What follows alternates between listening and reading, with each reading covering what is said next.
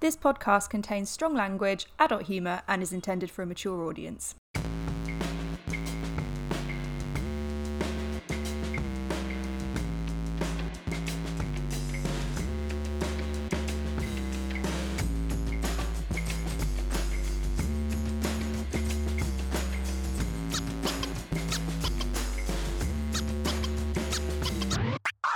And welcome to Is It Art Though, the art history podcast that keeps your highbrow on fleek, presented by me, Augustina. And me, Ellie. And this week we are going to be looking at not an art movement or a particular artist, but actually just a single piece of art, which is Hieronymus Bosch's Garden of Earthly Delights. But before we do that, in between our last two episodes and this episode, which we know has been a tragically long time, it turns out the art world has, has really been bringing it in the last month or so. Yeah, so just on things that we're finding funny in art at the moment, Pornhub has decided to get involved in the art world by basically offering virtual tours of erotic art in some of the world's leading galleries. So the Louvre and uh, the Museum of Modern Art are all included in their virtual tours of classical nudes.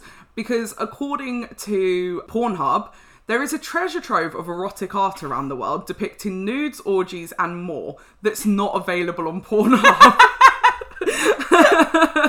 These pre internet art pieces are currently sitting in museums, which we are now finally able to start visiting again as COVID restrictions are starting to lift. You can either visit in person and have a sort of Pornhub guide to nudes, or you can view them on the Pornhub website. I actually think this is, you know, in many ways quite a noble thing of Pornhub to do.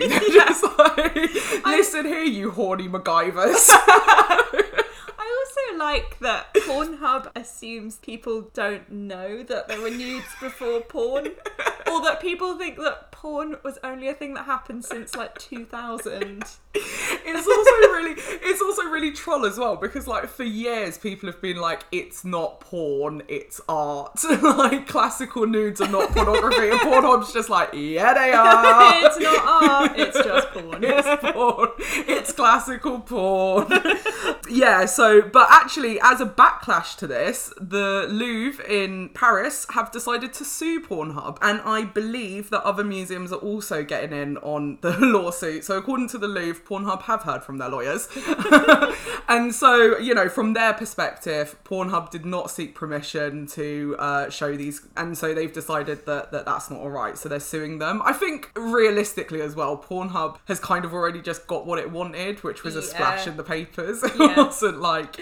So that sort of tickled me this week. Um, It is worth pointing out though at this point, this is funny and it's fine to laugh at, but obviously Pornhub have come under some quite intense scrutiny for not protecting pornography makers on their site or or actually if you think about it the other way around, protecting pornography makers on their site far too much, but not protecting the women who are involved in pornography. Many of them may be underage or have not consented to have those videos shared. And there's also been some stuff around makers of porn that they exhibit on their website being arrested and facing charges for things like people trafficking. Oh, we are not, yeah, we are not in any way condoning any of that. And we find it utterly like. Abhor- Deplorable, yeah, deplor- yeah. deplorable, abhorrent, Abhorrent. yeah, but but also this is quite a funny story, so I thought I'd share it. yeah, I mean, I think what's probably happened, speaking as someone who works in marketing, I mean, Pornhub must have marketing people, surely. Yeah. I guess if someone must have just I mean, sex oh. sells itself though. I was about to say, maybe, I don't know, if someone just was like, hmm, I feel like this visits to the site are down or something. I don't know what can we...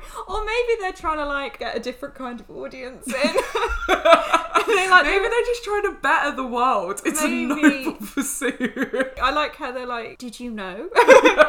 There's all these nudes that, you, that you've never seen. It's like, they are just there. Like, you can just go I and see also like the way as well, the brazenly like capitalist way Pornhub is like, there's all of these nudes and we don't own them. Yeah. like we we must be the bearer of all titties. Yeah. all titties belong to Pornhub.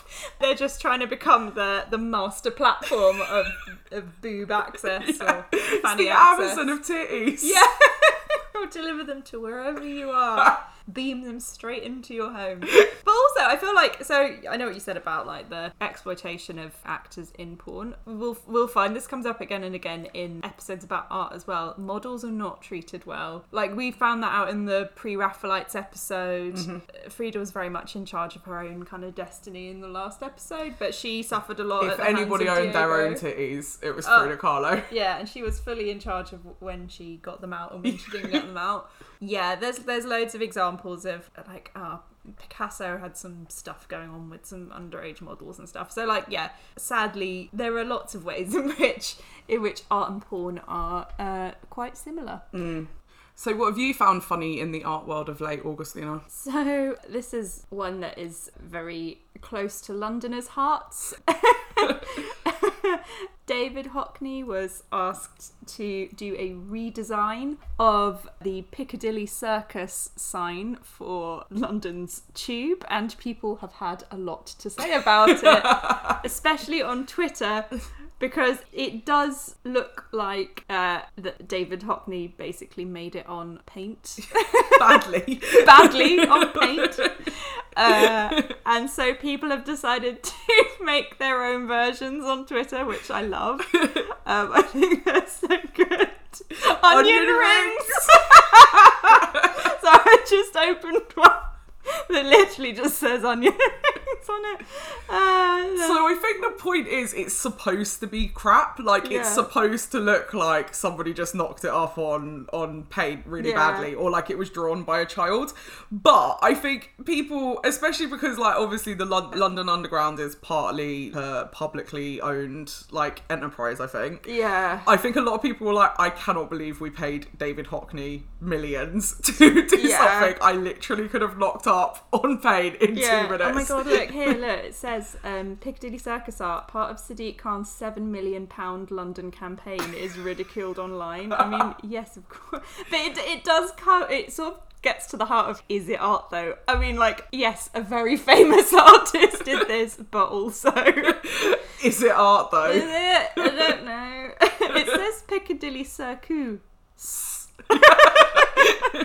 Oh, look, Mayor of London. Brilliant work from David Hockney in Piccadilly, the first of a series of major art projects we've commissioned. Lots more to come very soon. I tell you what I do like though, and I've always liked this. It's not about David Hockney. Like I've always liked this. This is an intersection of some of the, weird things that I'm into. Mm. We often use tube stations as a way of showing some really quite great art. So a lot of the mosaic work is really beautiful. There's lots of murals and stuff like that on London Underground tube stations, and I do really enjoy that because I like the tube. I'm a Londoner and I like art, so it's one of those weird like intersections of things I'm interested in. And also, I'm just re- I'm really into like public art, and I feel like people should be able to see art for free just in the world as they're moving around. But also, this logo shite. I'm afraid. I'm sorry, David Hockney. We've decided it is not art, though. um, so, Hieronymus Bosch's Garden of Earthly Delights, which we both love, and ever since the, before we even started actually like properly recording these episodes, we we were like, we want to do this painting. yes. because we both agreed it's just it's like it's so batshit that we had to talk about it because just yeah I've been obsessed so I remember the the uh, the first time I ever saw it was in my mum had one of those Taschen guides like the little paperback ones mm-hmm. and they do about different artists and she had a book about Hieronymus Bosch and weirdly like I think she we we have a really eclectic selection of those books at home so I think she just picked up a bunch at random that she liked the look of including Yeah. this one and found this painting in it and I was like what is this? Like like 13 year old me was like this is mental. I love it. I guess the first thing to say about this painting really is going to be the theme that runs throughout this episode is we don't know a whole lot about it. And when I say we I don't just mean us two who are just some weirdos in our pajamas talking about art. It's I mean art historians in general really have disagreed about this painting. Nobody. The- I remember when we when we first started talking about researching this, and we put on that documentary, and the first line of the documentary is "Nobody knows anything about Hieronymus And we Bosch." were like, "Oh, great. so, so we, we like we take turns to research different topics. And this one was my turn. I was like, oh god, why have I picked this? But yeah, so this work is notoriously mysterious, and so is its creator. And it's also the more I researched it, the more I found it's actually also intensely like dense and detailed and full of symbolism. So we're going to try and do it justice in this episode, but there's like a huge amount that you can discover about it. So um, in the basically in the description for this for this episode, I'm going to put loads of resources about like different documentaries and different like there's a there's an interactive virtual tour of the painting which allows you to zoom up really close in and it gives you little bits of information so if you if you like this painting and you like what we're talking about then go definitely go away and look up all the other stuff that I include because you can learn loads more about it I had so much fun with that. Um, with that link that you were talking about, where you can zoom into parts of the painting and it's interactive. yeah and it gives you this weird like medieval sort of lute music um, Which again is another one of our random interests. Yeah. Things we're into. Yeah, bardcore. I think to start, we should start. That, so, just as an interlude, by the way, we've moved our recording studio to the dining room table. Not that we have a dining room, but we have a big table. And uh, the dining table in our Living room. living room slash kitchen. And the cat has decided this week that she wants to get involved in the new recording studio setup. So, uh, There, there may be some um, noises. noises and also just some me screaming abusively at a Yeah. small furry animal. She's really been testing it since we started. I saw her trying to wreck the sofa, and I Yeah. was like, I'm not going to bite. I'm just going to let her do it this time. I know what she wants. She wants us to stop recording and pay attention to her, but we're not going to do that. See, you may think of this as like the ramblings of two very paranoid people, but the cat is an evil genius. The She cat is. is an evil manipulative genius. She really is. I don't know where she is, and she disappears as well, and then you don't know where she is, and then she jumps out at you. So, Hieronymus Bosch, let's start with the man who made the work. Like the painting, we actually don't know much about him at all. He left no records about his life, no notes on his paintings, barely signed most of the paintings we think are attributed to him, and no information about himself. Over the years, art historians have pieced together a pretty rough biography based on the few fragments we have. So he was born Jeroen van Aken in Hertogenbosch, which was the capital of Brabant in the Netherlands. It seems that his father and grandfather were also painters, which is probably where he'd have learned his craft. In terms of his Is it? professional. Sorry, can I just ask a question? So, is it the case at this point that painting was almost like an apprentice thing? So you'd hand it down from generation to generation? Yeah. Okay. And we're just a little bit before the period where you get the cult of the like superstar artists. Right. So so when we get more into the background, you'll see that like we're on the tipping point basically of the Renaissance where where you get the you know Yeah. the Da Vinci's and the Michelangelos coming in. But before then, it's more of yeah like an artisan craft where it gets sort of passed down and you're apprenticed and you learn in workshops. Right. In terms of his professional name, why is he called Hieronymus Bosch? I've always found this quite interesting. I discovered it's because Jeroen or Jerome in Latin uh, becomes Hieronymus, and Hertogenbosch is commonly shortened to Den Bosch, hence the surname Bosch. So essentially, he was he became like Latinized Jerome of Bosch. Oh my god. Hieronymus Bosch. That's who Jerome Romy Rome is. Every time Kanye West shouts that out and we don't know who he's talking about. house. Watch your mouth. He's actually just talking about Hieronymus Bosch the He whole is. time. So what we do know about Hieronymus Bosch comes from very brief references in the Den Bosch municipal records and from the account books of a local order he joined uh, called the Brotherhood of Our Lady, which sounds very like Da Vinci Code-esque. it sounds like, what is this? So we don't really know what his date of birth is, but based on a hand-drawn portrait of him, made shortly before his, his death, which was in 1516. Art historians have sort of tried to backdate that. He looks like he's in his 60s, so they've sort of backdated his date of birth to around 1450. So, very early Renaissance, basically. So, sometime between 1479 and 1481, Bosch married a lady whose name I'm going to wreck right now, called Alet Goyetz van der Meerven, who was a few years older than him and came from a wealthy family. They moved to a nearby town where his wife had inherited a house and land from, from her family. He seemed to have quite a comfortable life, so he'd married into this very wealthy family. In 1488, he joined this highly respected Brotherhood of Our Lady, which was a religious group of 40 influential citizens of Den Bosch and also 7,000 outer members from around Europe. So, this would have put him in contact with lots of influential people, probably lots of patrons. Much of his work filled the Brotherhood's dedicated chapel, so he actually received a lot of commissions from that from that group. So it was basically Okay. a really good networking group for him to get lots of work. An entry in the accounts of the Brotherhood records Bosch's death as 1516.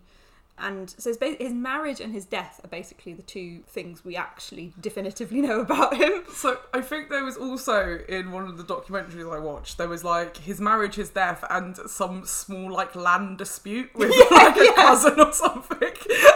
imagine, imagine that that's what you're known for, and also just some really batshit pain. But I just love the idea that like there's this crazy batshit like uh painter who's also just extremely petty and really into like local bureaucracy.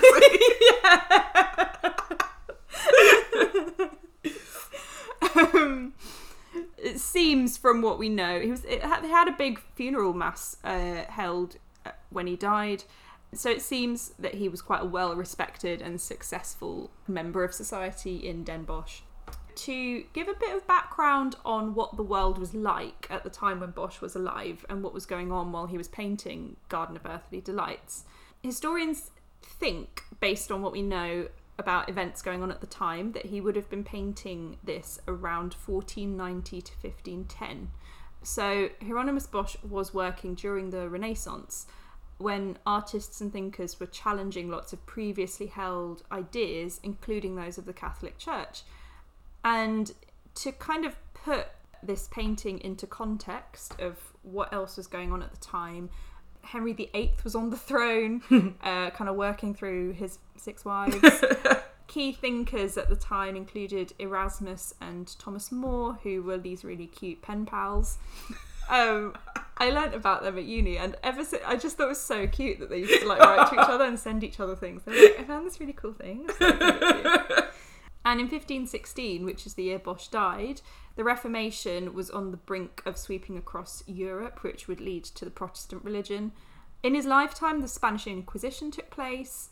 Da Vinci was painting the Mona Lisa around the time that he was alive. Columbus was exploring America, and uh, Copernicus proposed that it was the sun and not the earth at the centre of the solar system. So the reason I bring all of this up is because many people, including me, actually mist- mistake uh, Hieronymus Bosch for a medieval artist.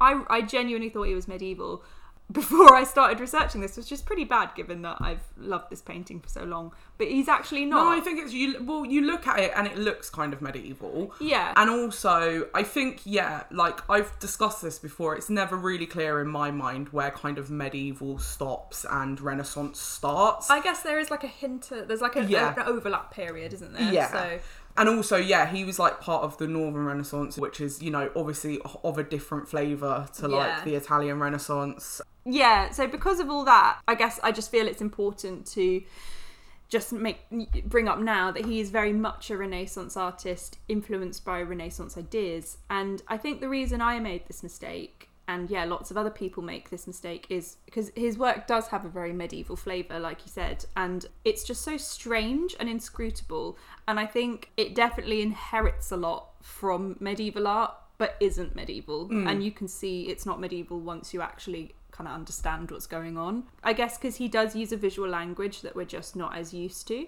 Especially, I mean, Because that yeah, is the thing, isn't it? Like medieval art is ape shit, and Hieronymus Bosch is ape shit. Like, do you remember we saw this when I was researching this episode? There was a painting of a man with a funnel on his head, and they were like, "Yeah, we don't know why. We'll never know." Whatever. though. They meant they meant some real. It's like the James Brown bit that Eddie Murphy does. It's like it meant some real deep shit to Hieronymus Bosch. No one else knows what he's talking about.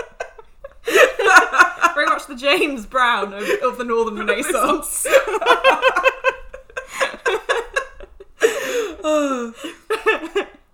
um, but yeah, so um, I'll kind of go into this a bit more in a sec. But it's true when we talk about the Renaissance, a lot of people automatically think of the Italian Renaissance, and that has a very specific look to it. It often uses things like linear perspective and very specific subject matter and treatment that's kind of trained us for a mm-hmm. lot of the art that comes after. And I think a lot of the art that comes after was very influenced by the Italian Renaissance Yeah.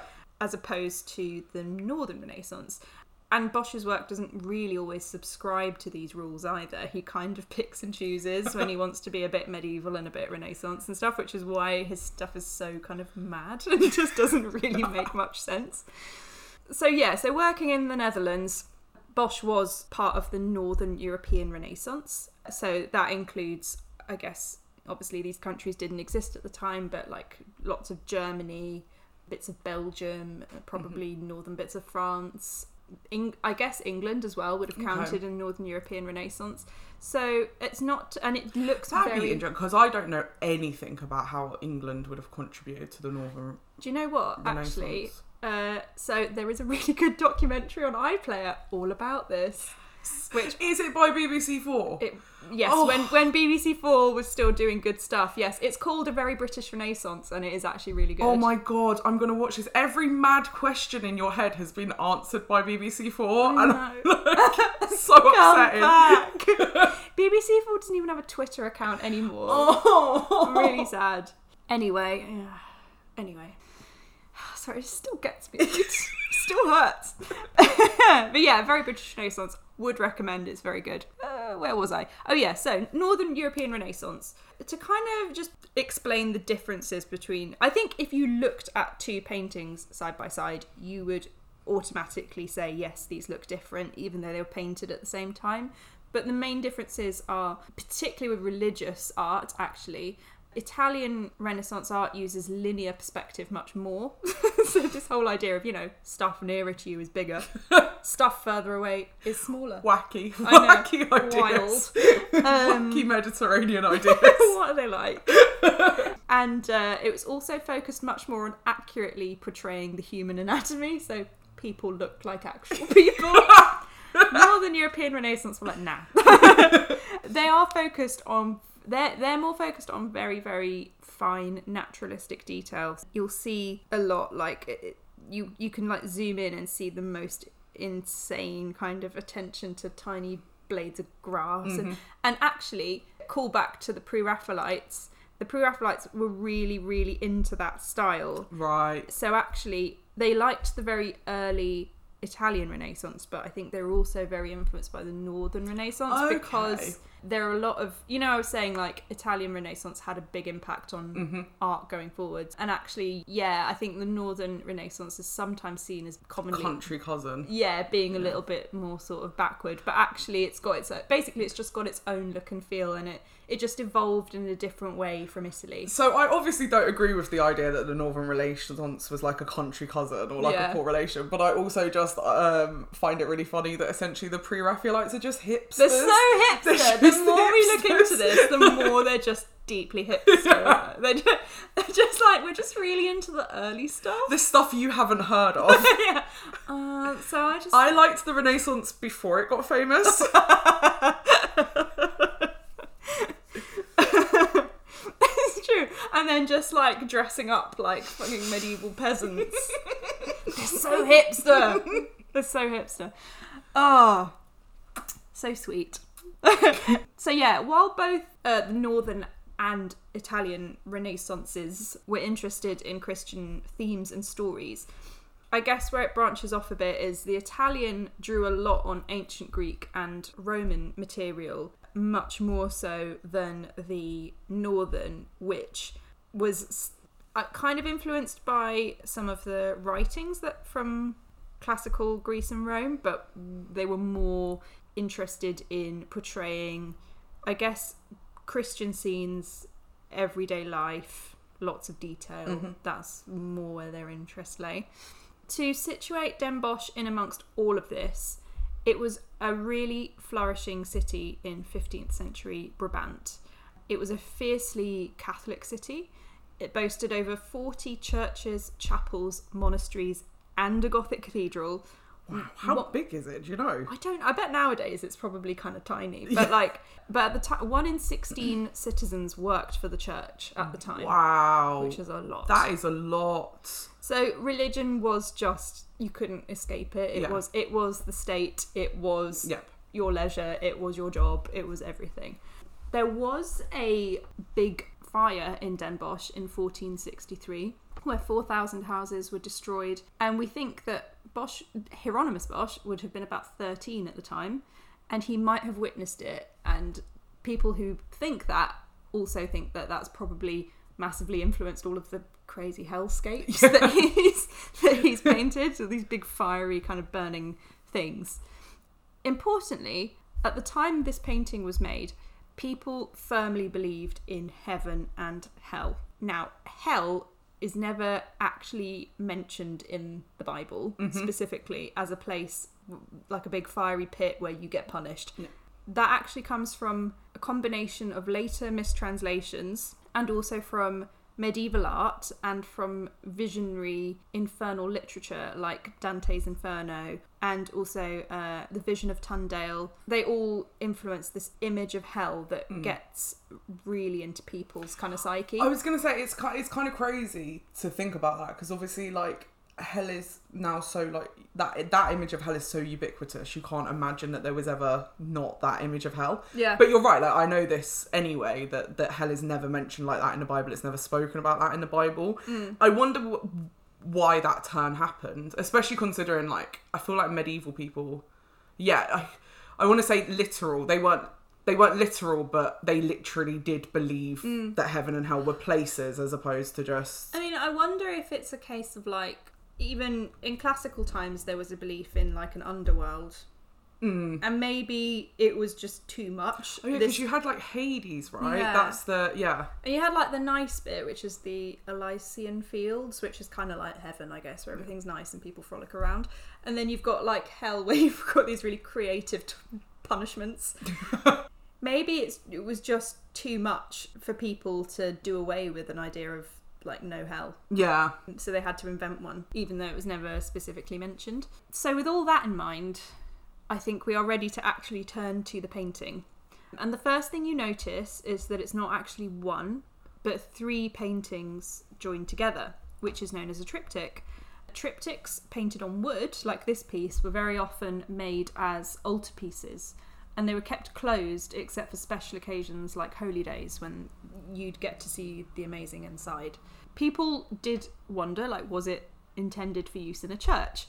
And experts have argued over this for years, but now the general consensus is no, it was most likely intended for a private patron and most probably as like a just a very expensive conversation piece.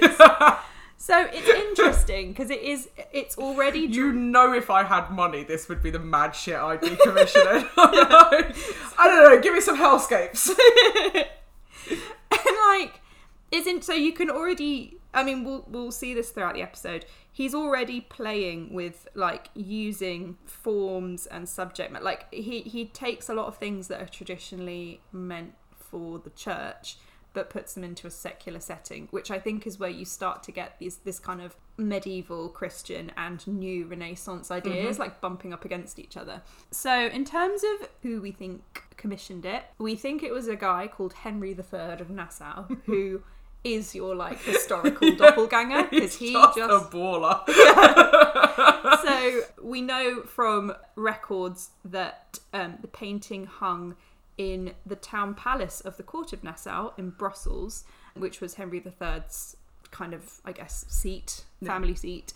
The aristocratic family were influenced by humanist ideals, which we'll go into in a sec, and they were known to collect art, so it's likely they were the people who commissioned it. And the record from the year after his death said some panels on which bizarre things have been painted. and I like how art historians were like, "That's the one. That's our guy. we got it." There's only one painting that could be that. But yeah, clearly people at the time would have enjoyed kind of leaning in, looking at it, looking at all the crazy scenes, trying to make sense of it.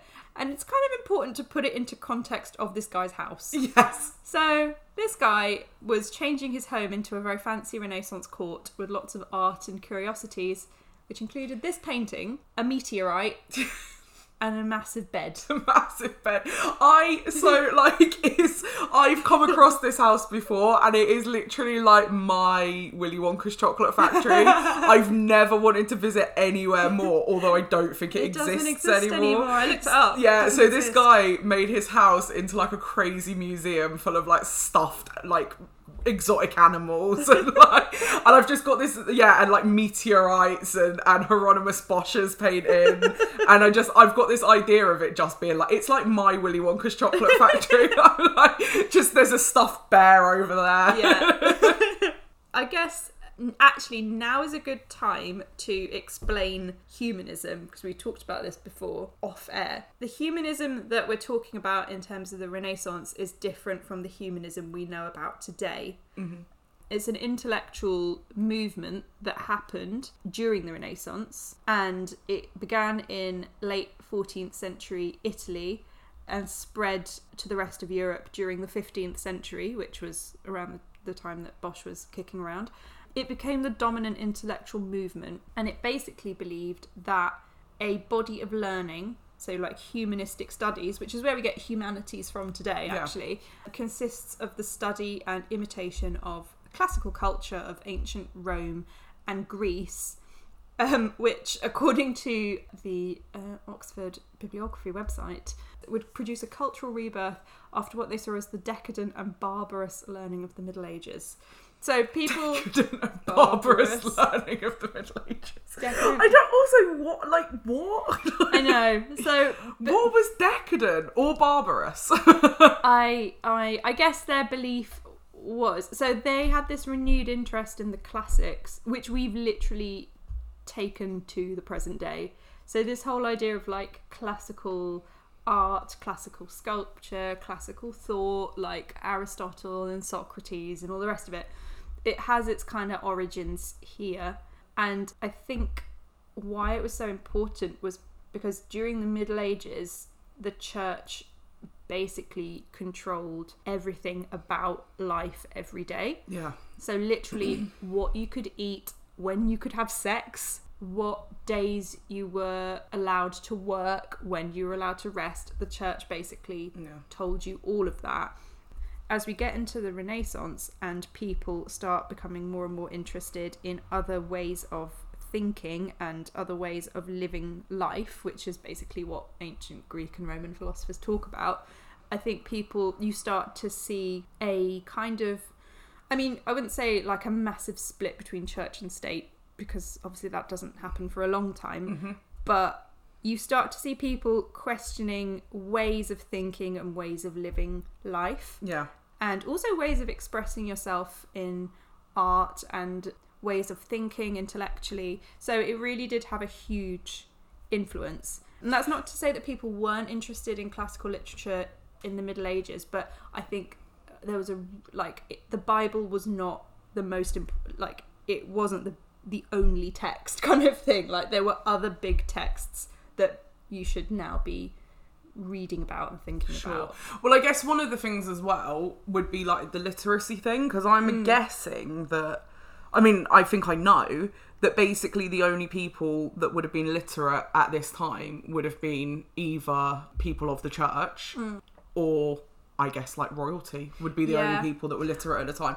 So you know, if that's the case, then clearly the uh, like the big framework is going to be the Bible because Yeah. you've been made literate in order to study the Bible. And actually, I guess what's interesting is that in terms of the origins of humanism, I found out that it was actually lay people, so people who weren't in the church, in Italy were the beginnings of it. So I guess you could say that maybe as you got more of like a mercantile, almost uh, not really like a middle class, but people who were educated to have some kind of a job. So maybe to be a lawyer or to become a merchant Right. or whatever. Makes sense. That actually you also want to be educated and become a sort of well-rounded individual, Mm-hmm. and so you start reading stuff in Latin, and then sometimes that's like you know classical writings and a bit of the and then I think you find that people's I guess just their horizons kind of Yeah. broaden a bit, and then people start you know writing poetry and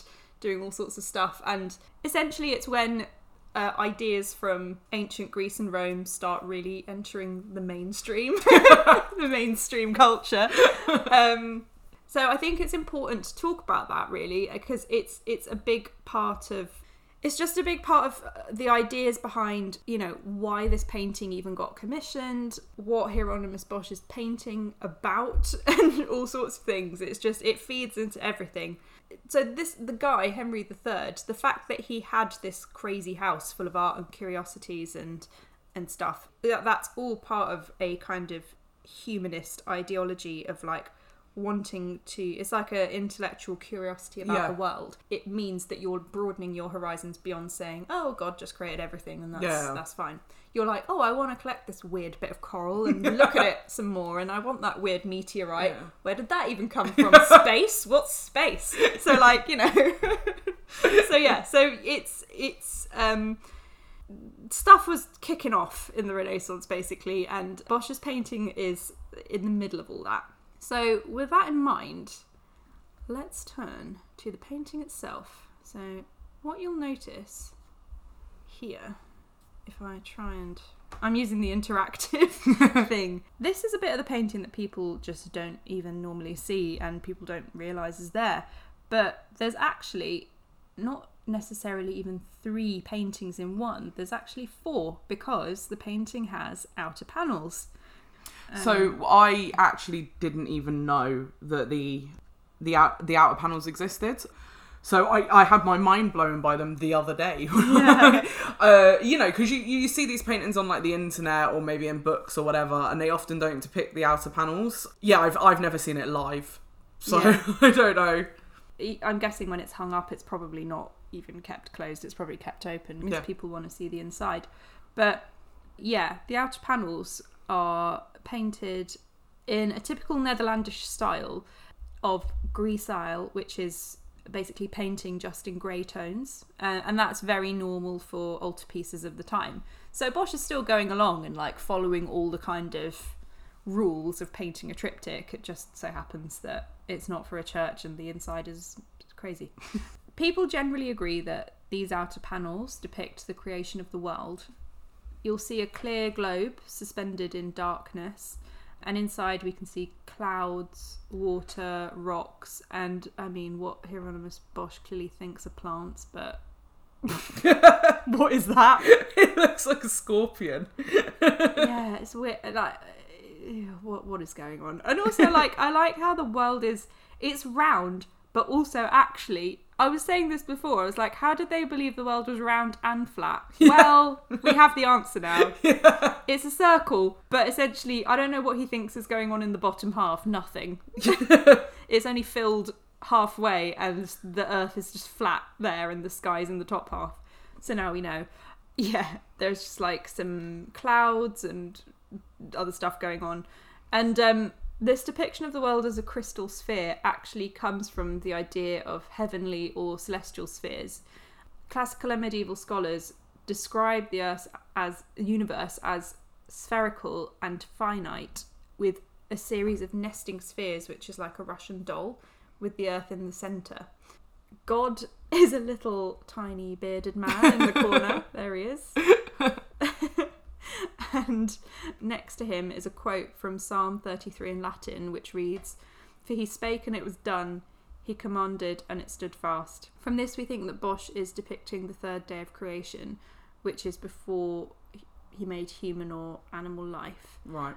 There's actually, I did a bit of extra reading, and it's interesting that he picks this day because, given the subject matter of the inside, which is about like the kind of creation of Adam and Eve and then the fall of humanity and sin and everything.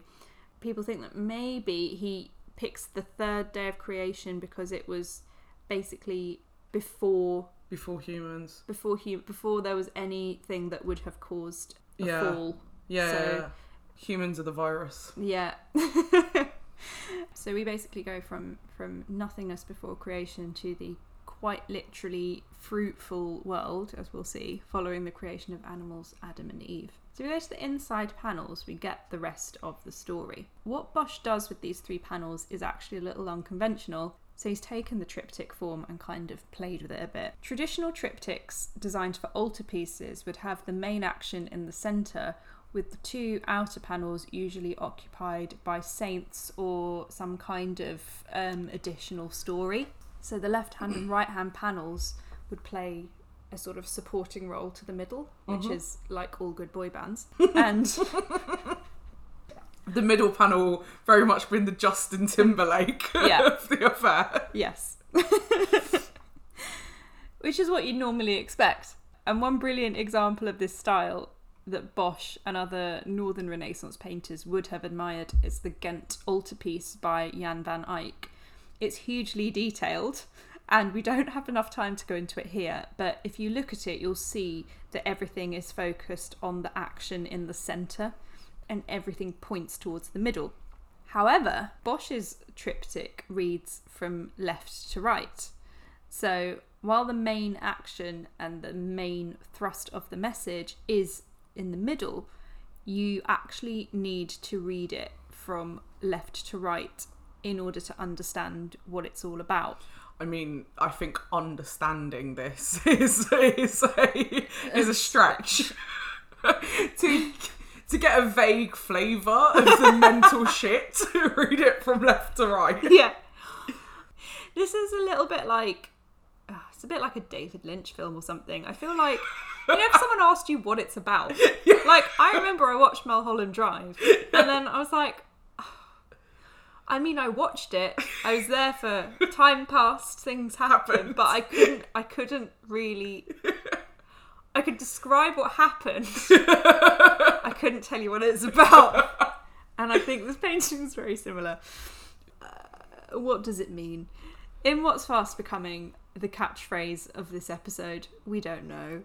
Scholars have different opinions. Yeah. The prevailing meaning that's been around the longest, and which I think I, from what I've read, I think I, I would agree with, is that it depicts the dangers of succumbing to earthly pleasures and specifically lust. In the 20th century, some art historians have argued that it's actually a celebration of earthly pleasures and bliss, but I This think that's a real. such, that's such a like modern I know reading. it's a real on- hippy dippy Yeah, kind of take. and I'm like- like, just no, No. all right. also, no. I'm sorry. Have you met Catholics? Yeah. Like this dude was like a, a hardcore Catholic. Have you met Ca- Catholicism? Basically, an ent- an entire religion built on not celebrating carnal lust. Yes. like, as uh, I mean, as two born and raised Catholics speaking here, and I went to Catholic school for my whole education up until university. I can confirm yeah,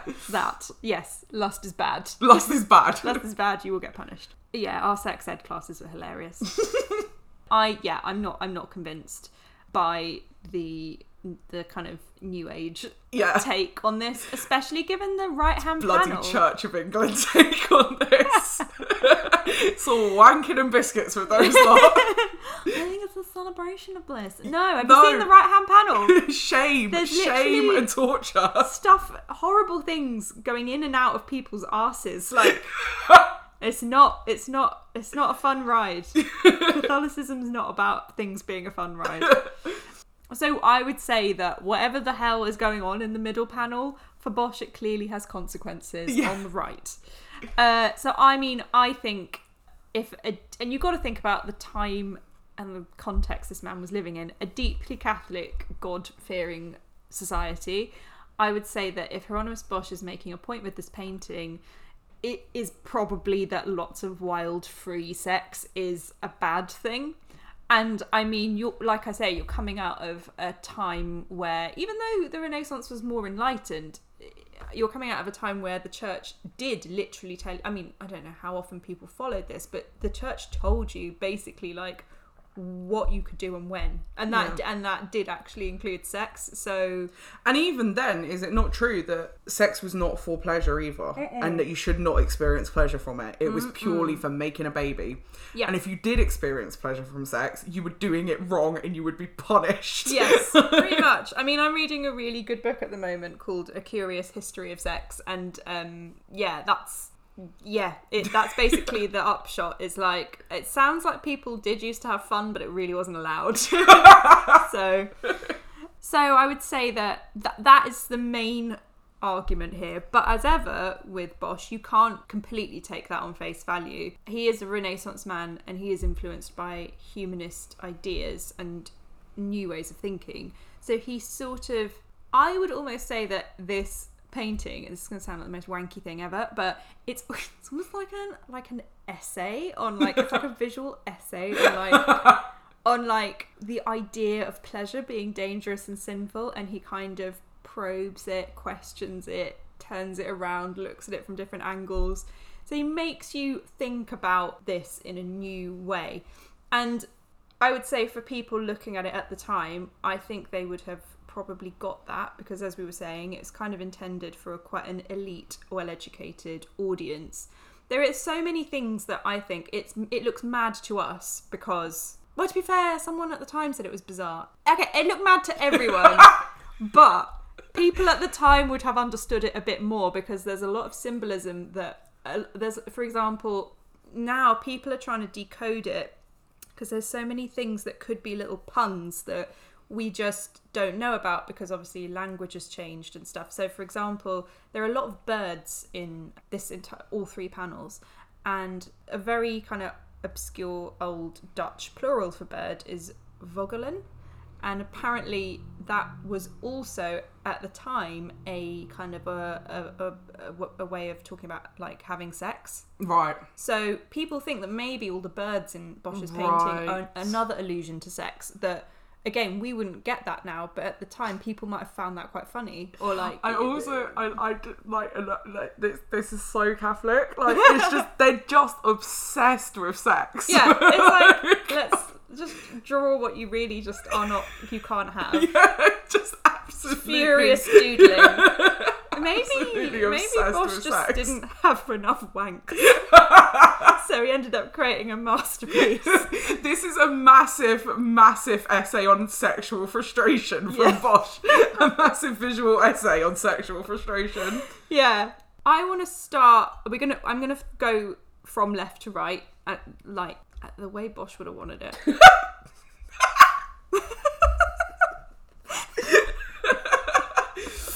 what he said. Yeah. so this scene is.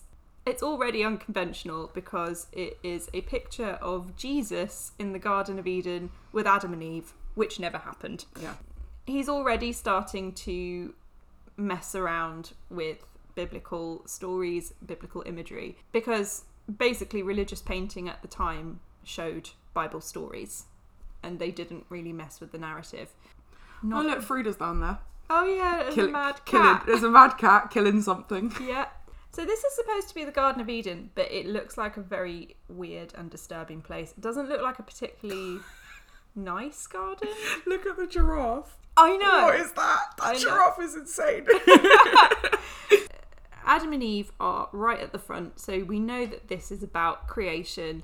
You know, the first man, the first woman, where it all started. But what I love about this panel is that you can see a lot of Bosch's source material so clearly because he has literally lifted things from other places. Mm-hmm. One of the main ones is a book called the Nuremberg Chronicle, which had a huge influence on the painting. And I imagine he would have probably got hold of it through probably the Brotherhood of Our Lady because they had a very big library. Just to give you some context about this book, it was a book printed pre 16th century, which apparently makes it something called an incunabula. Learn something new every day. It was compiled by a humanist uh, called Hartmann Schedel, published in 1493. And its aim was to, ambitious aim, was to literally show the history of the world in a book. So you got to imagine at the time, I guess there wasn't a huge amount of known history in 1493. So a lot of it is biblical stories and then some like pictures of current towns. So there's a picture of London. There's a picture of London in it and stuff. And it's just like Just like here's some really lofty like Bible stories, and here is Coventry. yeah. and some stuff in between. Like and that's the world. Yeah. And then he was like, I've done it, I've compiled it all. So that is, so it's like this whole idea of co- co- collecting curiosities, collecting art, trying to bring together loads of knowledge in one place. They, it was, they, all these people had quite lofty ideas. And they all meant well. Doesn't always come off as well as planned.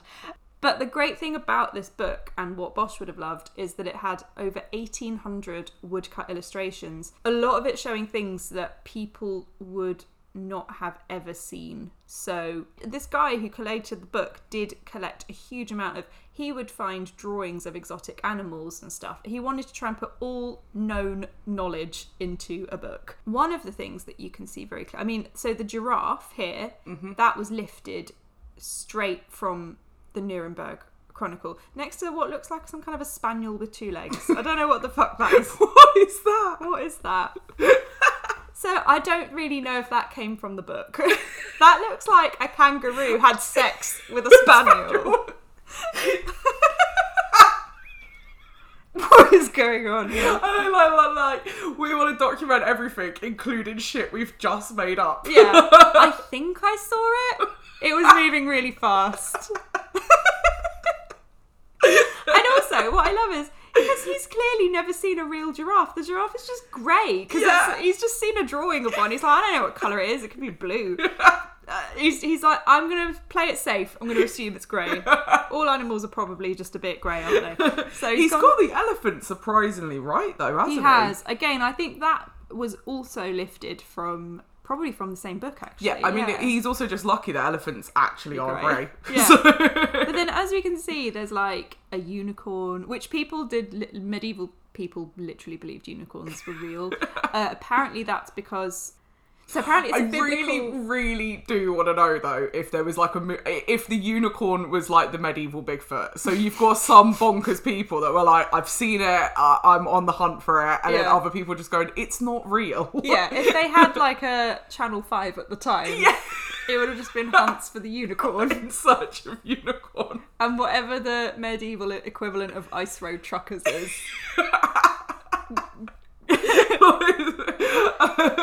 cold weather cart drivers.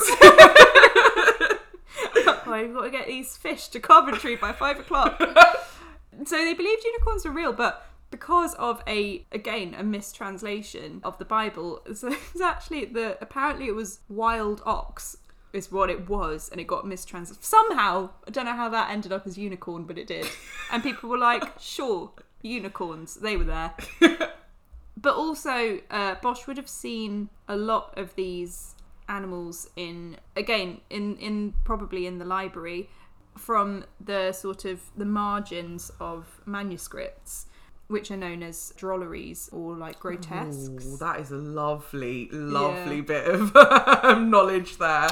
Yeah. So I, I know, I know. Obviously, they're called grotesques, but I've never heard the. Was it drolleries? yeah, Very good. because they're supposed to be like funny little. Right. And very that's good. a lot of the madness you see in the middle panel is also kind of. I think Yeah. you can see the uh, influence of crazy little. Yeah, I mean that's a whole episode unto itself, isn't Yeah. it? Like the, gro- the grotesques are incredible. Yeah, I mean, oh God, our, our episodes to do list is getting longer and longer. what was wild about the kind of early Renaissance is that you would get books of like bestiaries. They would just have a mixture of like real animals and fake made up animals, just all in one book. So you'd be like, this is a giraffe. It lives in this country. It eats these things. It looks like this. Here's a unicorn. You might also see these in the wild. They often hang out at the watering hole with the giraffes. Yeah, and Scotland have decided it's their national animal. I'm obsessed with this. I was talking to somebody about this at work. Like, Yeah. It's just great that Scotland was like unicorn. made up made up animal that's our national animal Yeah. i love it and we're just like stuck with the lion also not native to here No. like like a lot of things we just stole that from africa Yeah. yeah. Uh, if ours was r- real like like Our national would be a badger or something. porcupine not even a porcupine a hedgehog Three hedgehogs on a shirt. Coming home. the mighty hedgehogs Anyway. The animals in this left hand panel are doing two things. They are kind of showing the richness of creation. So you've got all of these exotic animals. You have a porcupine, look, there's one there behind the giraffe. Um, next to a boar and there's some sort of dancing thing, lizard. Don't know. Anyway, but at the same time as you have all of these animals, there's um, some sort of more kind of there's some more suggestive animals. You've got some rabbits here at the front by Adam and Eve, which I think is um, clearly a reference to bonking Bonken. and also, another thing that was very much lifted from the Nuremberg Chronicle is the really unusual tree next to Adam, which is known as a dragon tree. And if you go to the Nuremberg Chronicle, you can see the exact same tree oh wow from the same yeah from the same scene.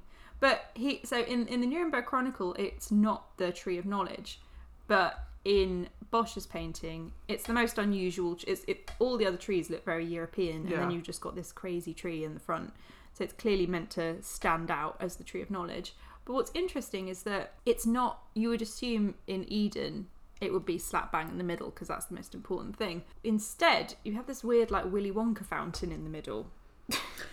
that is so grotesque. I just don't know how. I it looks horrible like doesn't it? fleshy and yeah but also like but also like very very buggy. Yeah. Like it, yeah. We can see some more like sinister kind of elements here.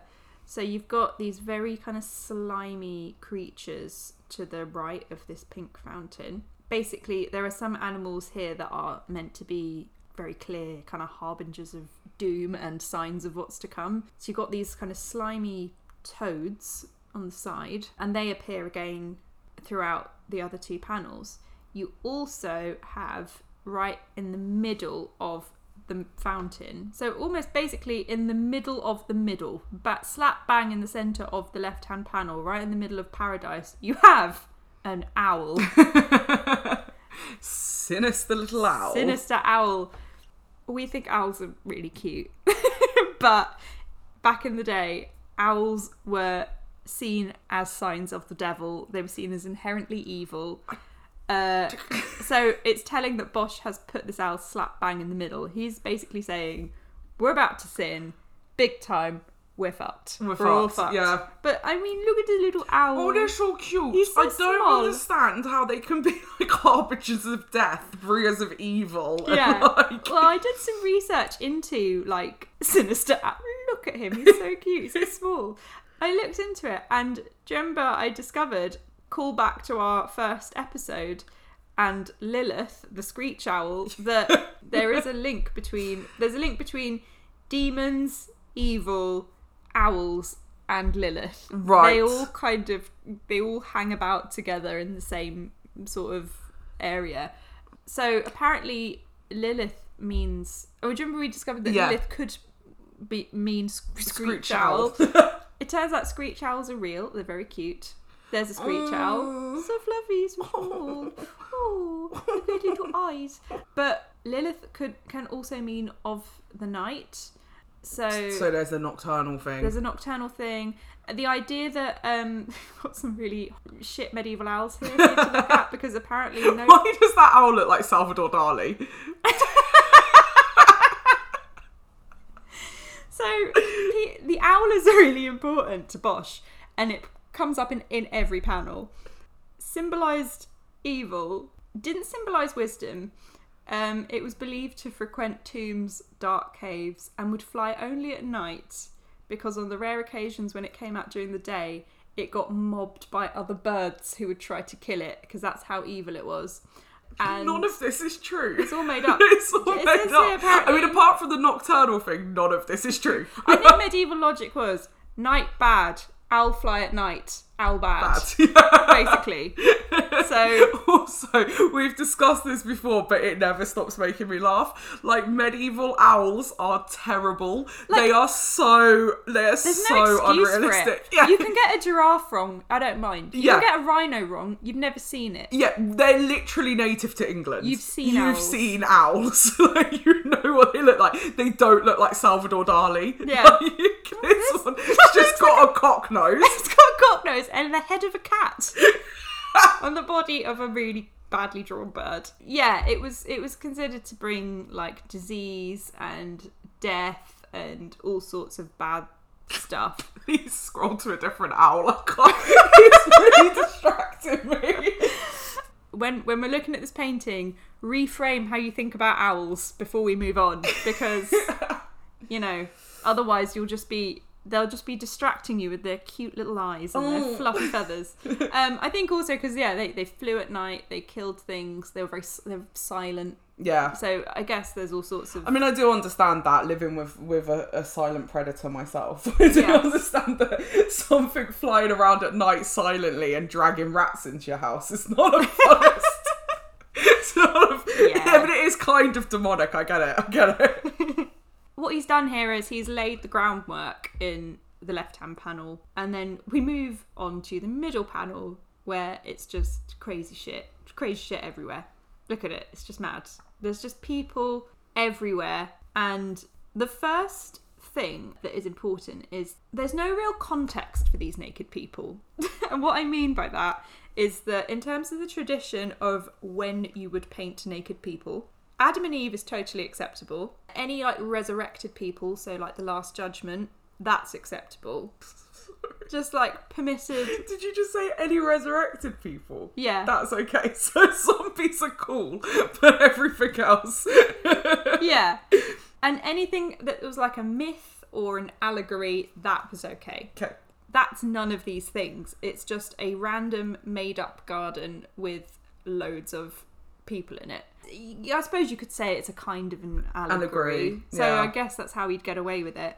But at the same time, there are sort of sinister things going on because another context in which you'd have had lots of nudity is like witches reveling in a state of kind of crazy possession. So there's this kind of tension between what looks like a sort of paradise garden, but also looks like some kind of crazed orgy, and like what is driving all of these people to do all of these mad things. We're thinking it's probably lust, I would say.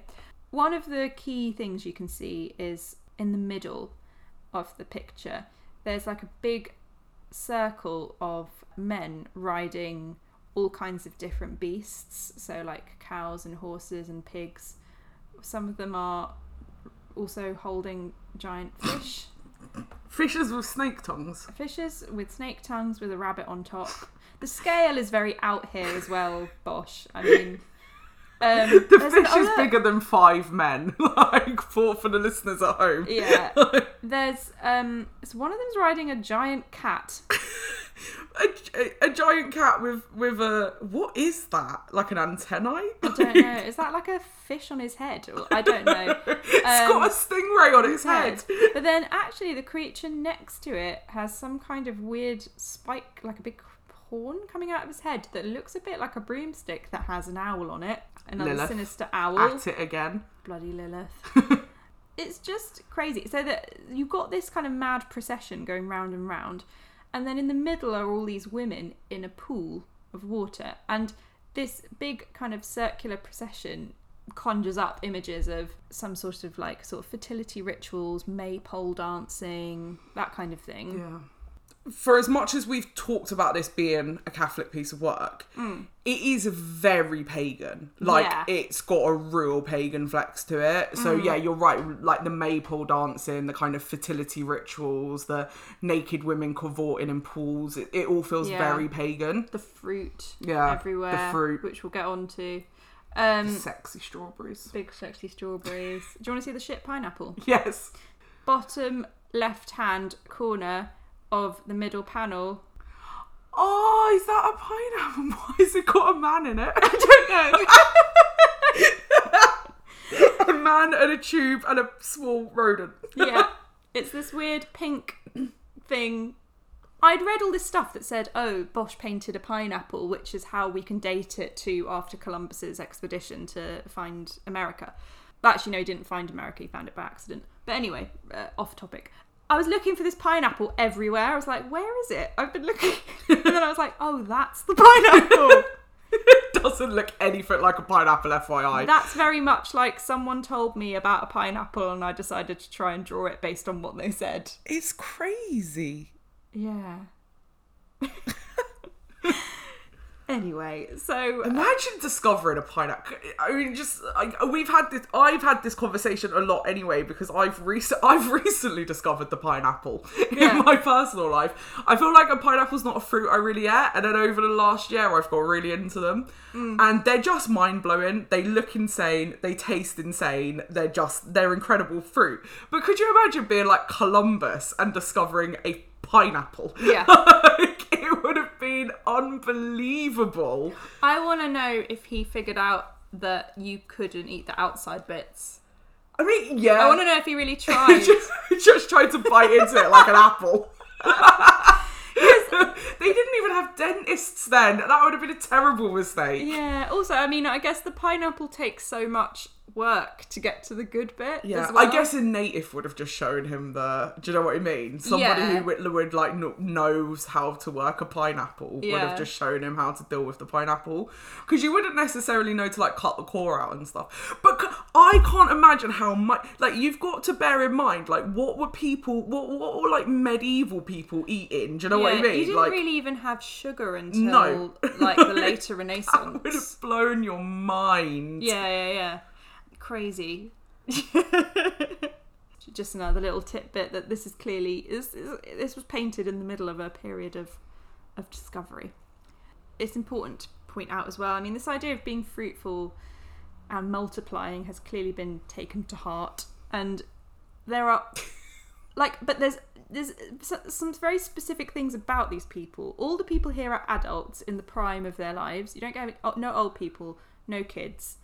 You have black and white people. None of them are actually having sex. That's kind of one of the most important things to note. It, this is clearly a painting about lust, but it's all very symbolic and hidden beneath loads of layers of meaning, which is very Catholic. There is one scene which is tiny and it kind of echoes the little owl in the fountain in the first panel. If you go to the round blue fountain in the center and zoom right in, you'll see what is probably the only depiction of actual sex. Oh wow, it's so small. It's so small. and a bum. Um, and that's my favourite bit. So, I like that. Like, so there's a guy that just has his hands um on like between a woman's legs, Yeah. but then also somebody's just mooning them. yeah.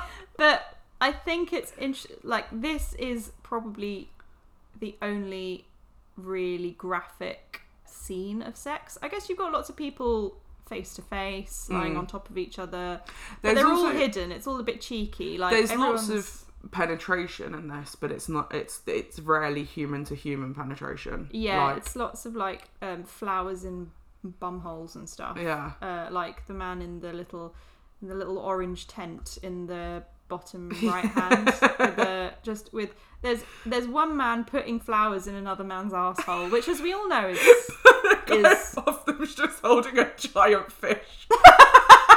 yeah It's like the weirdest market you've ever been to.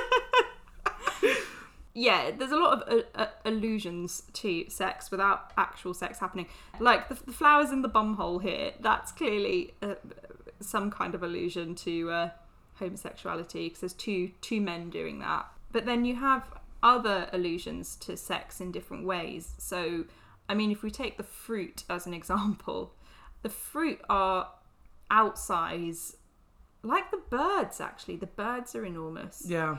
Everything's bigger than the humans really Yeah. like the fish the birds the fruit it's all huge like the, Yeah. the scale is very odd in this painting Yeah. which i think probably yeah alludes to more to symbolism than Hmm. than anything else like he's clearly trying to make a point with his massive fruits Yeah, people with cherries on their heads and Yeah. and and um yeah, and this like guy's just in a clam every time i look at this i find a new thing yeah, with, and he's pooping little pearls. he's pooping little pearls in a clam what is happening I like how someone has just been like to Hieronymus Bosch, like, so what are you working on at the moment? Oh, I'm doing this whole painting about like, you know, it's about like lust and it's about sort of creation and sex. It's like, okay, cool. Uh, you see it and it's like, why is he in a clam? Why is he pooping pearls? Why is that man sticking flowers in that man's ass?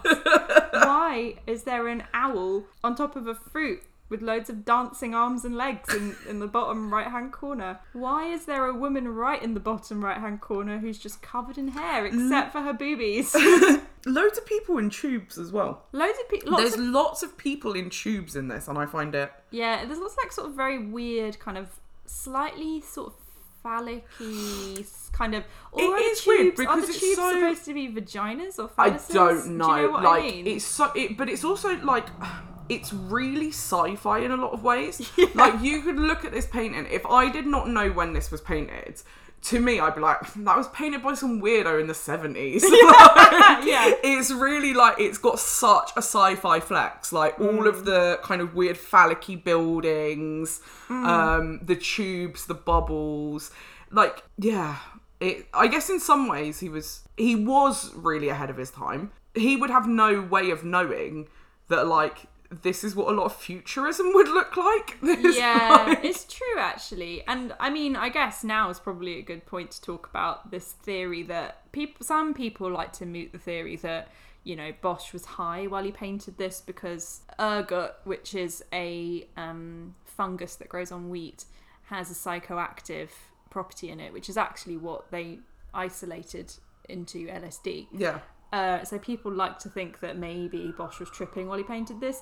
which I mean, I can understand why people would think maybe maybe this is just i mean a it does have a 70s flax It has a seventies trippy flex to it for sure, but like I I don't think so. Like I I just No, I think with that you. actually there's just a lot of very very entrenched symbolism here that uh, just to to like modern eyes is just mad. I also just get. think like you get this argument all the time with a lot of crazy things that happen in history. um, Mm, it so like the the, Salem, yeah. So like the Salem witch trials. That's like Yeah. a really big theory behind the Salem witch trials and like various things like that. Mm. And I just think it's it's kind of like it's one of those lazy but hip arguments people Mm. make. Like it's really popular, but.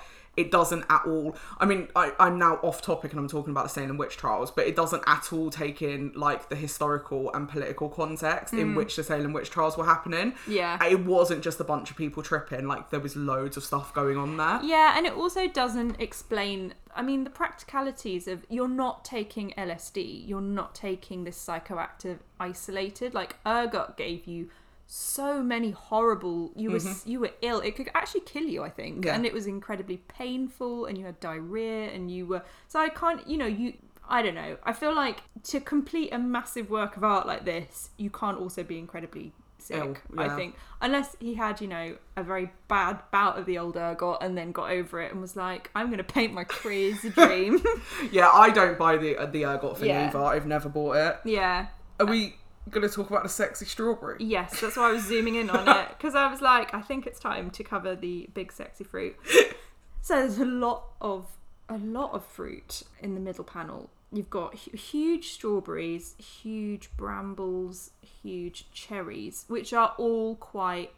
So I mean, even now, cherries and strawberries are quite kind of, I guess, sexy fruit. You, it, they have sexy connotations. I said this to you before though. I've never looked at a strawberry and thought I want to fuck that. I just I don't understand this Yeah. like sexy strawberry thing. The che- you're right though. Like the cherry is very.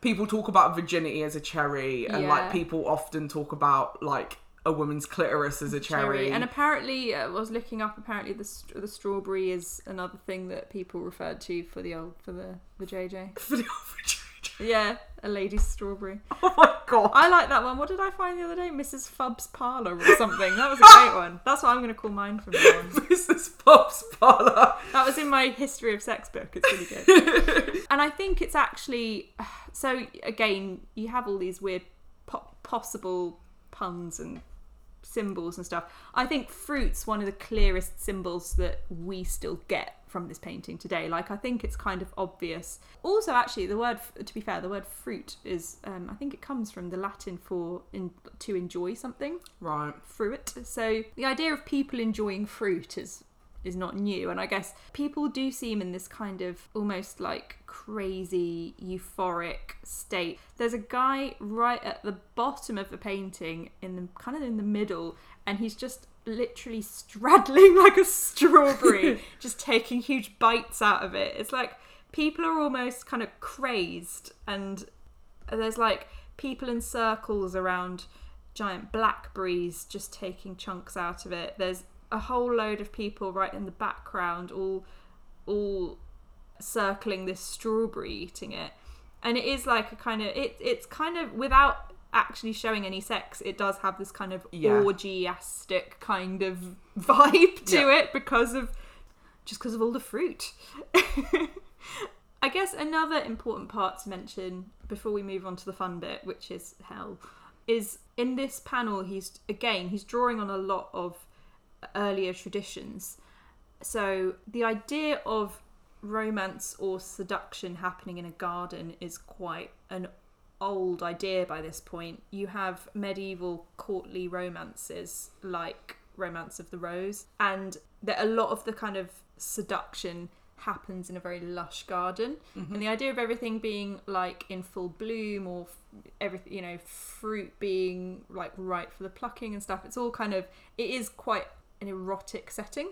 There's a lot about water and sexuality as well in medieval romances. Well, it makes sense. So this idea of like seduction by like a fountain, Yeah. a, a gushing, A gushing fountain. um, and it's also I mean, play. we still use the water emoji for Yeah. sexting. Like, it makes sense. We do. Although, if anybody, I'm sorry. I, the, again, sorry. I just, just like uh, public service announcement. If anybody sexts in emojis, just don't. Like, just don't. Although I might try, I might say strawberry water. Just see if Chris gets the hint. strawberry water question mark. um, yeah, and so I guess it's that play on like Madonna whore thing or like vice and virtue. You've got the fountain of life, and the flip side of that is the kind of the fountain in a in a like a medieval romance garden Yeah. which is like a sexy fountain and all the rest of it. So there's just a lot happening here. I don't know what else to say. I think we should move on. so finally, the bit that I think everyone knows the most, and I think it's the most, you know, it's like if it's it's the most memed. If you're ever if you're into art history memes like we are, then this is the bit that gets used a lot. I think it's got a lot of ref- you know it gets a lot of pop culture references because it's it is quite a it's quite an iconic painting of hell Yeah. and it's definitely one of the most creative takes on hell that I think has probably ever been painted. And actually, I think this is where you can read. I think it's hell where you can really see Bosch's influence on surrealists. I'll sort of talk about this later, but we know. I mean, much as I would refute the idea that Bosch was like a proto surrealist because he was he was painting in his own time with his own set of ideas. You can really see that he influenced people like Dali massively when you look at this. This looks like the um what's it, Persistence of Memory, the one with the melting clocks and Yes, stuff. Like yeah. you can see it all happening here. What's interesting about Hell is while the first two panels show lust, he he does show punishments for lust, but he shows punishments for a lot of things in hell that aren't lust. So, for example, the really famous bit, which is the uh, the the bird eating the man and he's got a cauldron on his head as a hat, and the man has got has got birds flying, Flying out out of of his his ass. And the bird is eating people and shitting people into a pit. That bit, Yeah, that bit. you know that bit. Well, this pit also has That uh, guy's shitting coins. that guy's shitting coins. So there's like a combination of sins going on here. There's you have greed as well as as various other sins. Like so, he's clearly lusts being punished, but so are lots of other things. You got people. You got a man's got a recorder sticking out of his bum. I don't know. I you've got a man strung up on a harp. And He looks like he's been crucified as well. like he's been crucified. So, oh well, you get a little resurgence of the toad. So the the little pool where the man's shitting coins and someone else is vomiting into the pool and stuff. Uh, there's a woman who has a toad around her neck, which is kind of like a callback to those toads that we saw in the first panel. So that sign of the devil is literally like around her neck now. We've got punishment for gambling a little to the Yeah. left. You can see the backgammon and the dice. We've got all sorts of things.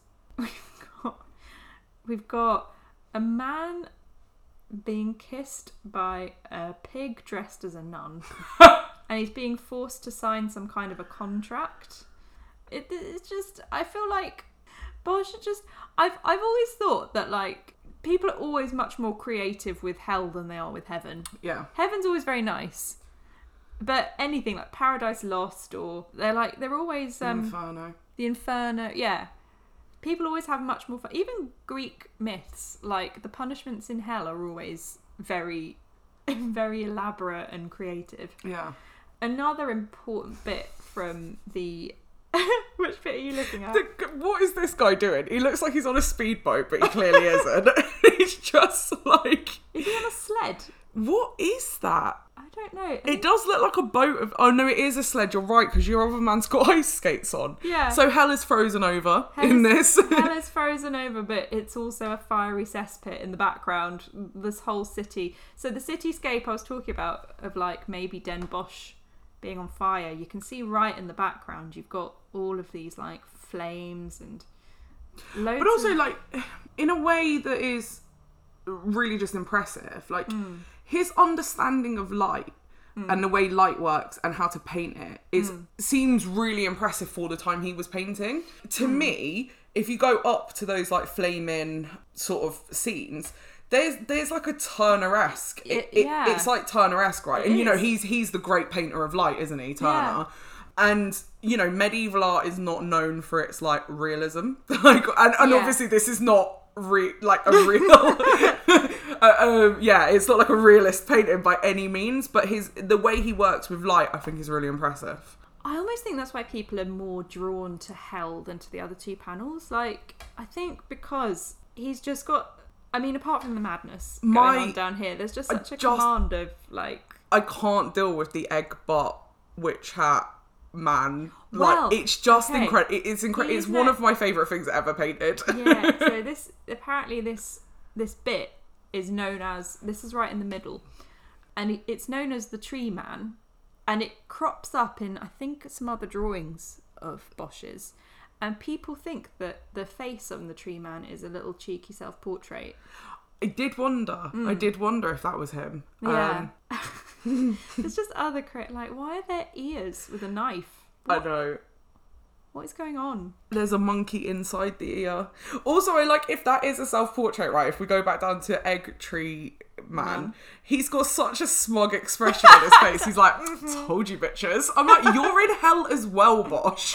Like, nobody escaped this." I, I don't be that I told you so guy. yeah there's also these very weird like kind of bull bag looking bagpipe on his head What is this? and look at what's and there's a little there's a Oh, is there another nun? oh yeah I feel like he's really coming for the nuns. really What's his beef with nuns? oh, they're not so bad are they they're alright Also, as a Catholic, you're supposed to respect the nuns. I don't I mean they're the ones really not having any of the sex Yeah. so married to Jesus So yeah, I don't know.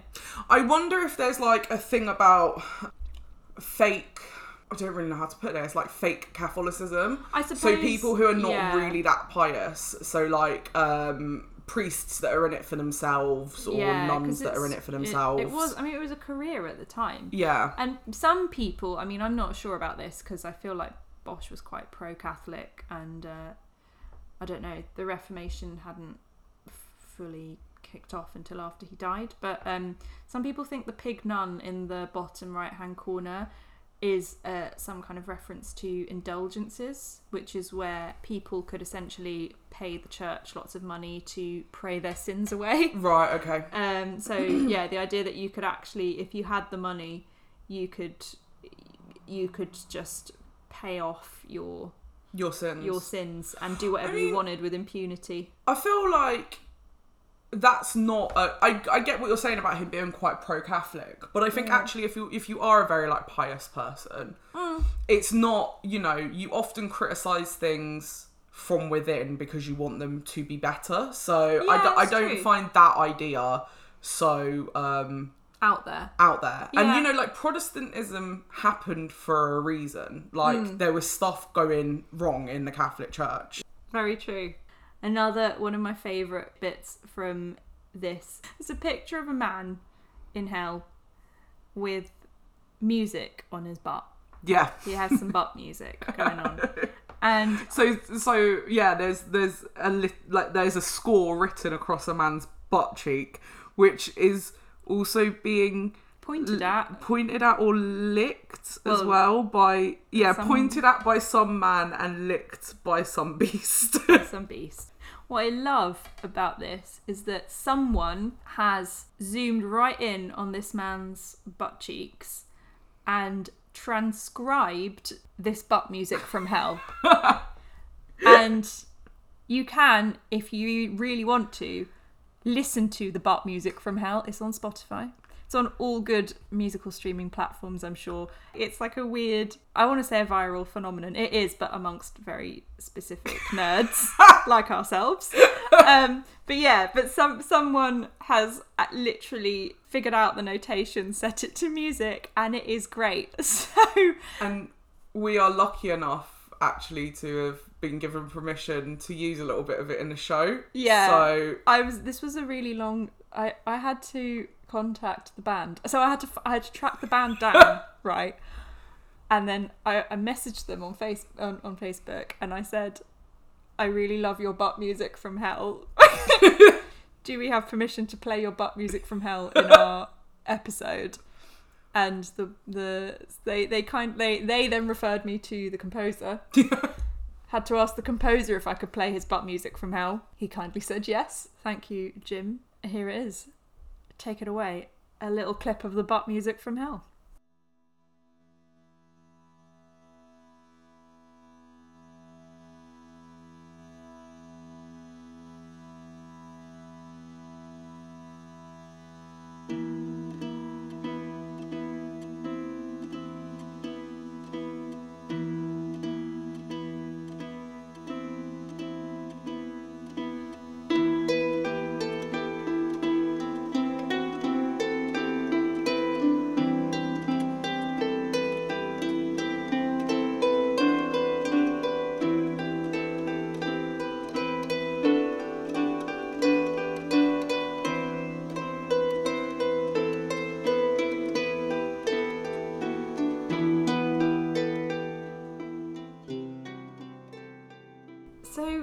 I mean, I guess we've had a whistle stop tour of this painting.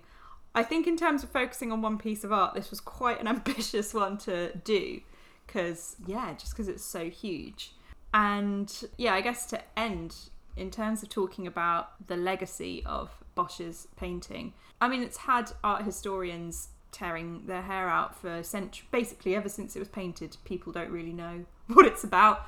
It's in the Prado in Madrid now. The reason for that, and the reason that a lot of uh, Bosch's works are now in the Prado, is because Philip II of Spain, who was the husband of our Bloody Mary, Mary First, a very devout Catholic king, actually bought lots of Bosch's paintings for his personal collection and obviously loved them for their, their right on Catholic message and didn't enjoy them for the insane fucking. You mean he wasn't into the butt music?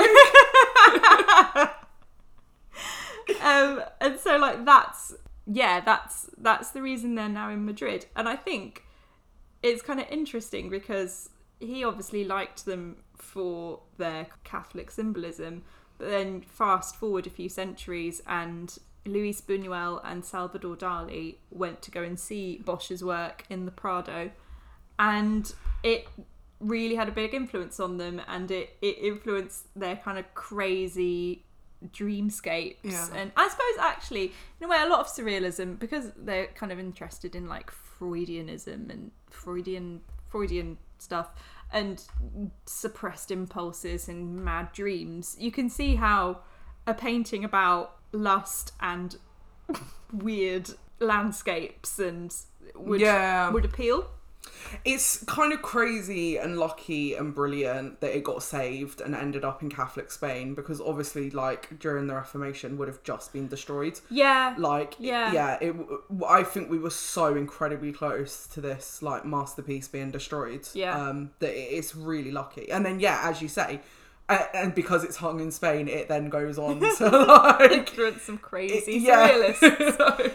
I just think it's a great piece of art, and if you've never seen it before, then I hope you enjoy it and think it's as batshit as we do, and I hope it haunts your dreams for many years to come. And you can check out all the resources that I will share in the description if you want to find out more uh, about this crazy painting. For now, to play us out, the comedian Harriet Braine writes really funny songs about different bits of art and art history, and she has very kindly allowed us to play her song all about Hieronymus Bosch. So, um, yeah, I hope you enjoyed this Bosch Fest. Here is Harriet Braine.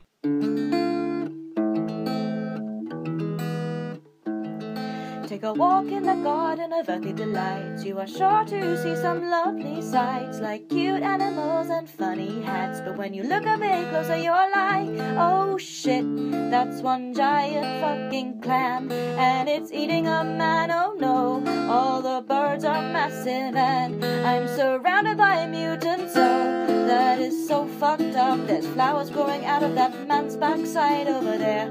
This is just an average night for Hieronymus Bosch. He is proper hardcore. Jesus fucking Christ. The pig dressed as a nun is trying to rape that guy. This is just an average night for Hieronymus Bosch. But can I go home now, please?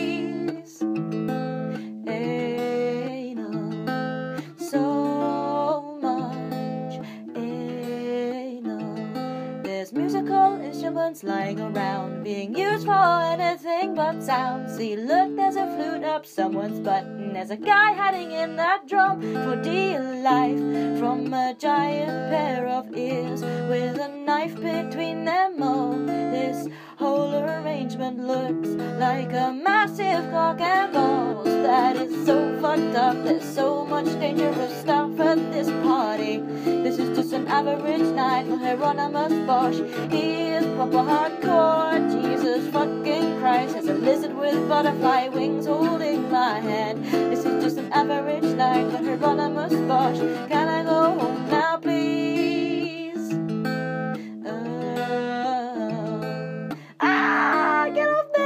I don't like it. Oh. Thanks for listening to this episode. If you enjoyed it, please like, subscribe, and leave a review as it makes a huge difference.